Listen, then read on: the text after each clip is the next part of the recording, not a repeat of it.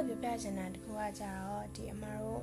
reset တွေထွက်တယ်ပေါ့ interview တွေဖြေပြီးသွားပြီဆိုလို့ရှိရင်တစ်စင်တစ်စင် reset တွေထွက်သွားတဲ့အခါမှာ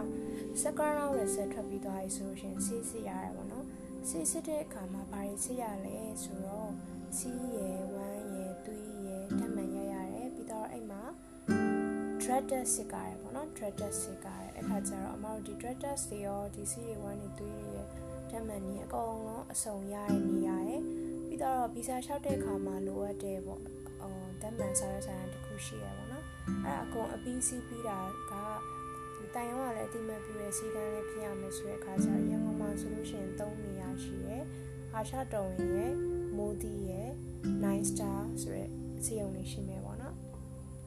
အမတော်ကကြတော့ဒီမိုးဒီမိုးဒီရဲ့ဒေါပုံ branch မှာပေါ့နော်ဘောပုံက မိုးဒီစီကံမှာစစ်တာပေါ့နော်စစ်တဲ့ခါကျတော့အကုန်အပီးစီကို9000ပဲကြာတယ်ပြီးတော့ result ကလည်းတစ်ရက်နှစ်ရက်လောက်ပဲစောင့်ရတယ်ဒါတော့မှပိတ်ရက်ခံသွားလို့ပေါ့နော်အဓိကအဲ dreaders ရမယ့် left ကိုရှာရတဲ့အခါကျတော့မိုးဒီက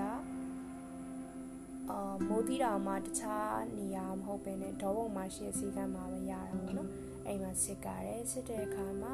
စစ်ပြီးတော့အဲ့စစ်စစ်ချက် reset တွေကို scan ဖတ်ပြီးတော့ အာကျောင်းပို့ပေးရအောင်เนาะကျောင်း NNID ပေါ့เนาะအဲ့လိုမျိုးပို့ပေးရပါတယ်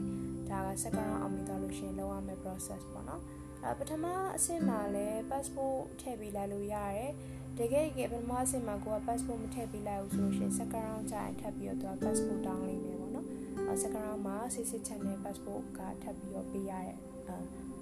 စာရွက်စာတမ်းတွေပေါ့เนาะဟုတ်ကဲ့ပါ